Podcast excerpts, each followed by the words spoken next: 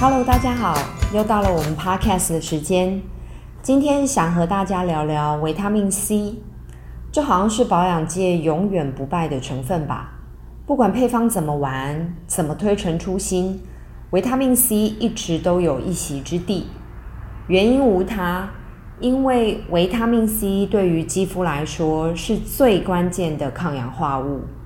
如果配方良善，它确实是美白、淡斑、抗老、增生胶原蛋白的多功能神级帮手。但是，为何大多数维他命 C 保养品似乎都无感呢？维他命 C 保养品能不能发挥作用，取决于够不够稳定。不稳定不只是白擦没效而已，甚至还会产生自由基变老，同时造就敏感。所以基拉今天想一次说清楚，听完这集 Podcast，你会知道维他命 C 究竟好在哪儿？口服好呢，还是保养品外用好？到底要选什么样形态的维他命 C 才真的对肌肤有帮助，而不是花了钱买保养品却一点用都没有？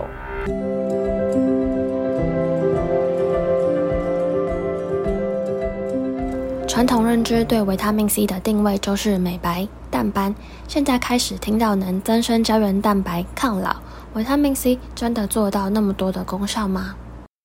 其实维他命 C 的功效都跟它强大的抗氧化力有关。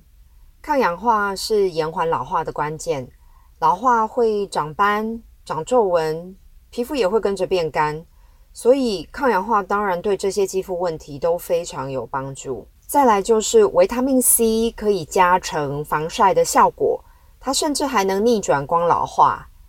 纯氧化锌如果能同时跟维他命 C、维他命 E 一起使用，防晒力还能提升四倍。比方 Suntegrity 仿若天生无瑕肌粉霜系列，就是纯氧化锌结合稳定剂型维他命 C 和 E 的模范生，只要一瓶就搞定。防晒做得好，自然能抗斑、延缓老化。另外，维他命 C 也是合成胶原蛋白的守门员，少了维他命 C 就没有办法生成胶原蛋白。有足够的胶原蛋白，肌肤饱满不凹陷，也不容易有皱纹，看起来年轻，肌肤也更透亮。维他命 C 还可以抑制黑色素生成，因此对预防斑、痘疤这些色素沉淀的加剧非常有效，所以说维他命 C 可以美白、抗老，还可以抗皱，其实都很有根据。但是维他命 C 有个很难搞的缺点，它非常容易氧化，除了接触空气、光、热会氧化之外，把它放进液体中，它马上从抗氧化剂。转变成助氧化剂，擦了反而完蛋。所以维他命 C 保养品要有万能的效果，需要留意以下三点：第一，必须是稳定剂型；第二，如果要增生胶原蛋白，必须要能渗透至真皮层的胶原母细胞上才有可能；第三，如果要成功抗老、促生胶原蛋白。必须是抗坏血酸这个形态，或者是最终能转换变成抗坏血酸才行。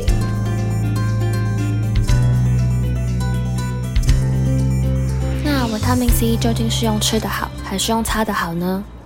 如果你主要的目的是肌肤保养，吉拉认为用抹的比用吃的效率高。人类是少数无法自行合成维他命 C 的哺乳类动物，所以补充维他命 C 的重要性不言而喻。而如果用吃的来补充，其实真正能到达肌肤的并不多。意思就是吃进去的维他命 C，最终能留给皮肤的很少，少到几乎起不了作用。另一个关键原因是，维他命 C 如果要达到临床实证的功效，它的浓度必须介于八到二十趴之间。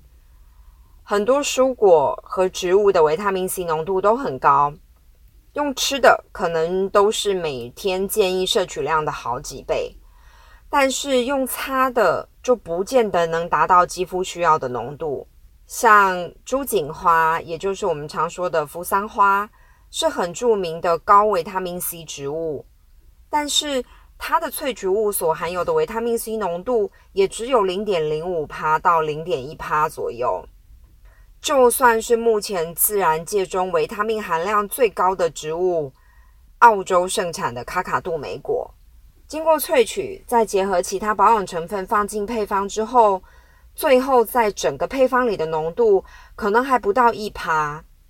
还记得基拉刚刚说的八到二十趴吗？不到一趴的浓度，实在很难达到实验证实的功效。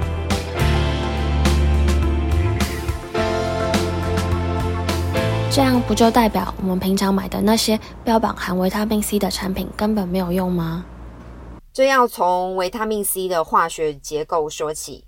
维他命 C 又名叫抗坏血酸，也就是英文说的 ascorbic acid，有四个立体结构。大家比较常听见的应该是 L 抗坏血酸，英文简称 LAA。也是维他命 C 多个立体结构中最具有生理活性的一种。不过，一个关键问题是，抗坏血酸是水溶性的，这不打紧，但是它非常不稳定。而皮肤最外层的这个角质层本身并不亲水，因此水溶性的抗坏血酸很难渗透进皮肤。那降低 pH 值是提高稳定度的一个方法，但是如果不把抗坏血酸的 pH 值降到二点五到三点五间的话，基本上它只能停留在肌肤表面氧化，或者跟其他的保养品交互作用，更伤害肌肤。讲到这儿，你可能已经发现问题了。维持肌肤健康的 pH 值是四点五到五点五。经常性擦 pH 值这么低的产品，容易引起肌肤敏感，根本没有办法发挥作用。有些品牌商在水类的精华液中加入极大量的抗坏血酸，他们当然知道一定会氧化，但是他们的心态是赌消费者会在所有的维他命 C 消失前把产品用完。听完下面的问题，再决定你要不要跟他们赌。这种维他命 C 产品有两个问题：第一，维他命 C 没有被稳定。还记得前面提到抗坏血酸遇到水反而变成助氧化剂吧？第二，没有渗透传导机制，要如何到真皮层促生胶原蛋白呢？如果你还是对这一类的产品无法自拔，请买新鲜刚做好的，而且火速把它用完。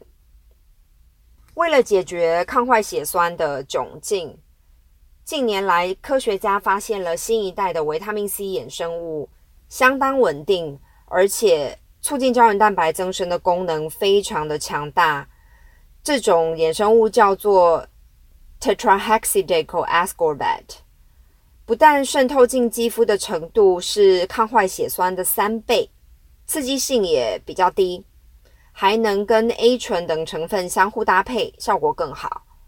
另外，这种维他命 C 衍生物也能在肌肤里头停留的比较久，甚至还可以多合成百分之五十的胶原蛋白，渗透力比较好，代表它在配方中的浓度也不用那么高。所以，要问配方里的维他命 C 有没有效，第一，先认清它是否稳定；第二，浓度够不够高？刚基拉提过，如果要达到临床实验的效果，浓度必须要在百分之八到百分之二十之间。这也是为什么，即使是天然品牌，恐怕也不尽然只仰赖天然植物，而是巧妙地视需求来使用富含维他命 C 的天然植物，或是实验室合成的抗坏血酸。或者维他命 C 衍生物来达到最好的效果。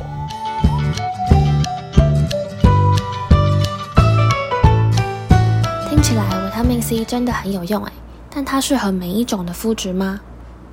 维他命 C 其实适合多数的肤质，不过就像基拉说的，维他命 C 有很多种形态。如果能选择最适合自己的，效果当然更好。